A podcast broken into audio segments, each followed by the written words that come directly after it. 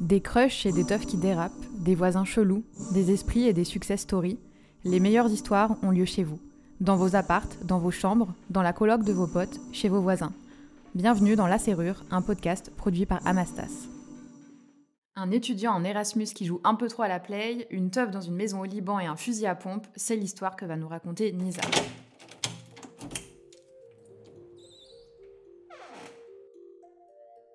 Je m'appelle Nizar, je suis chargé de contenu dans une start-up. Je fais plein de trucs, j'ai été journaliste, j'ai bossé dans la com, j'ai été euh, community manager dans une autre vie.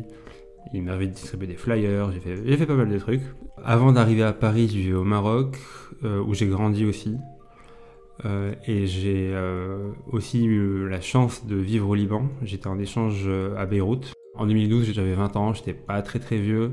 Le Liban, c'est la nightlife et c'est la vie nocturne et les boîtes de nuit et les bars et, euh, et, un, peu ce côté, genre la Suisse du Moyen-Orient avec euh, tous les gens qui viennent les Saoudiens, les Qataris qui viennent passer des vacances, mais aussi les Turcs, aussi genre euh, toute la bourgeoisie un peu de la région qui vient beaucoup là-bas parce que c'est le pays le plus libre de la région en termes de mœurs, en termes de société et tout.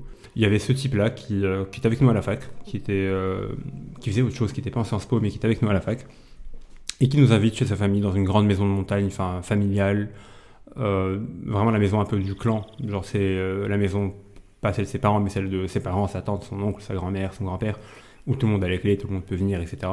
Et donc ça se passe dans le Chouf, qui est une région un peu au sud-est de Beyrouth. On arrive en voiture parce que c'est encore une fois au milieu de la montagne et qu'il n'y a pas de bus, il n'y a pas de transport en commun fiable pour y arriver. Du coup, je sais pas, on était une 20, 25 peut-être. Et bah, il y avait 5 ou 6 voitures, euh, tout le monde venait de Beyrouth, tout le monde allait au même endroit. Euh, voilà, c'est une maison, bah, comme on peut s'imaginer, genre euh, dans, les, dans les routes un peu sinueuses de la montagne où il faut prendre une petite piste pour arriver dans la maison.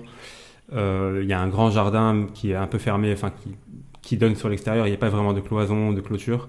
On voit les maisons des voisins, mais c'est pas dense du tout. C'est-à-dire que les maisons, elles sont à 20-30 mètres l'une de l'autre. Et c'est le genre d'endroit où en fait, tu arrives et tu te dis, euh, waouh, on peut faire ce qu'on veut et personne ne nous emmerdera parce que bah on est, euh, on est un peu au milieu de nulle part. Ça crie, ça, ça rigole, ça met de la musique à fond. Euh, les gens ils boivent, ils sont joyeux, il y a des gens qui partent, qui du coup c'est un peu leur, leur au revoir, et des gens qui arrivent en mode euh, bienvenue au Liban, euh, regardez on vous a fait une petite soirée, c'est sympa et tout. Il y a des contre-soirées dans, dans la cuisine, dans les petites chambres où les gens vont se poser.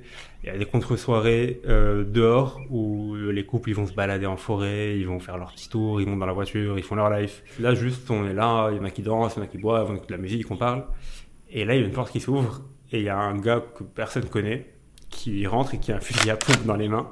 Et, en fait, tout le monde se tourne et tout le monde voit qu'il y a un mec avec un fusil à pompe et qui fait Ouais, vous êtes là euh, en train de, gueuler et de mettre de la musique. Il y a tout le monde, tout le voisinage qui vous entend. Personne n'arrive à dormir. Ça fait des heures.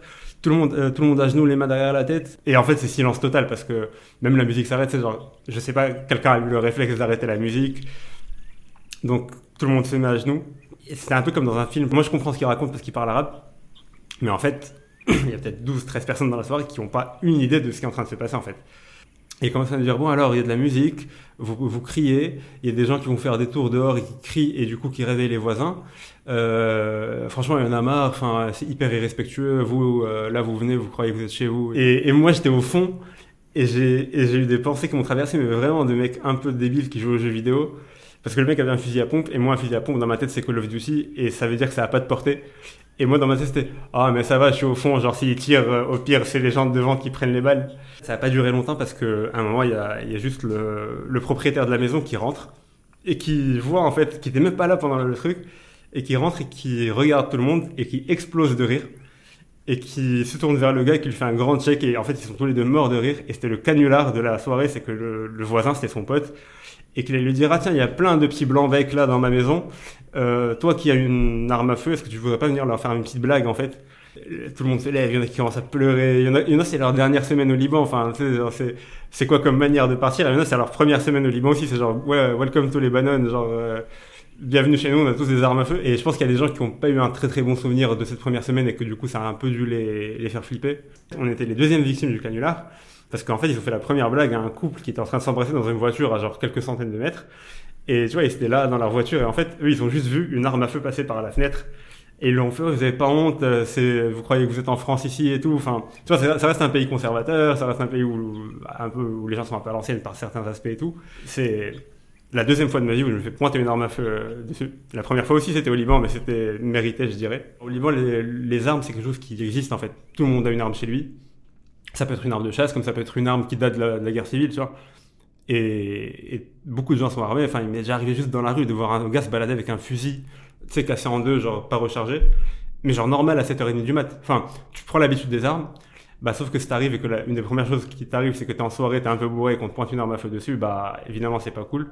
Du coup, le mec s'est excusé, on est même resté relativement amis avec lui dans les mois qui ont suivi parce qu'en plus c'était le propriétaire d'une amie. Du coup, elle était, c'était son bailleur en fait. Il était sympa, c'est juste, je pense que c'est pas le même humour et que si t'as l'habitude des armes à feu, parce que lui il tirait à la calage, tu vois, il allait sur des stands de tir, il tirait, ça faisait partie un peu de sa life bah, si ça fait pas partie de ta vie, en fait, c'est un vrai problème, en fait, c'est faire pointer une arme à feu dessus.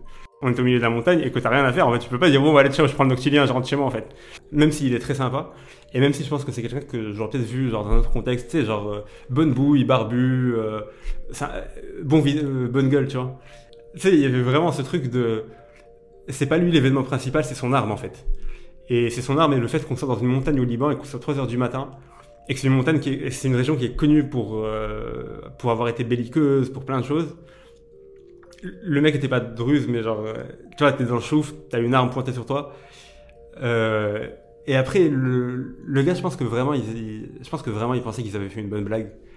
Parce qu'ils avaient pas l'air de comprendre que bah, à Paris en fait ou en France ou ailleurs il y a que la police qui a des armes. Les gens ils ont pas des armes chez eux et qui se menacent pas à coups de fusil en fait. Et, euh, et là la première fois que t'es là t'es là. Ah ouais, c'est beaucoup moins fun que sur Call of en fait. Il y a des vraies conséquences dans ce que l'on fait et dans, et dans ce bout de métal en fait. Qui est juste en, France ou au Maroc d'ailleurs, ou dans les autres endroits où tu as vécu, bah, c'est la, police qui a le droit d'utiliser les armes et du coup tu as quand même une vraie tranquillité d'esprit sur le fait que, peut-être pas aux États-Unis, mais en tout cas en Europe, les chances que tu te fasses pointer une arme dessus sont quand même ridicules en fait, elles sont minimes. On a de la chance de vivre là où on vit et de pas risquer de d'emmerder quelqu'un et que se dise tiens je vais sortir le, le flingue de papy de, de, la cave et ça va le calmer. Donc ouais genre une petite leçon de, de plein de choses en fait, de vraiment beaucoup beaucoup de choses et qui met des années à venir parce que après tu te dis euh, ah ouais genre euh, j'ai vécu ça en fait et, et c'est un truc qui se raconte avec beaucoup de recul c'est marrant.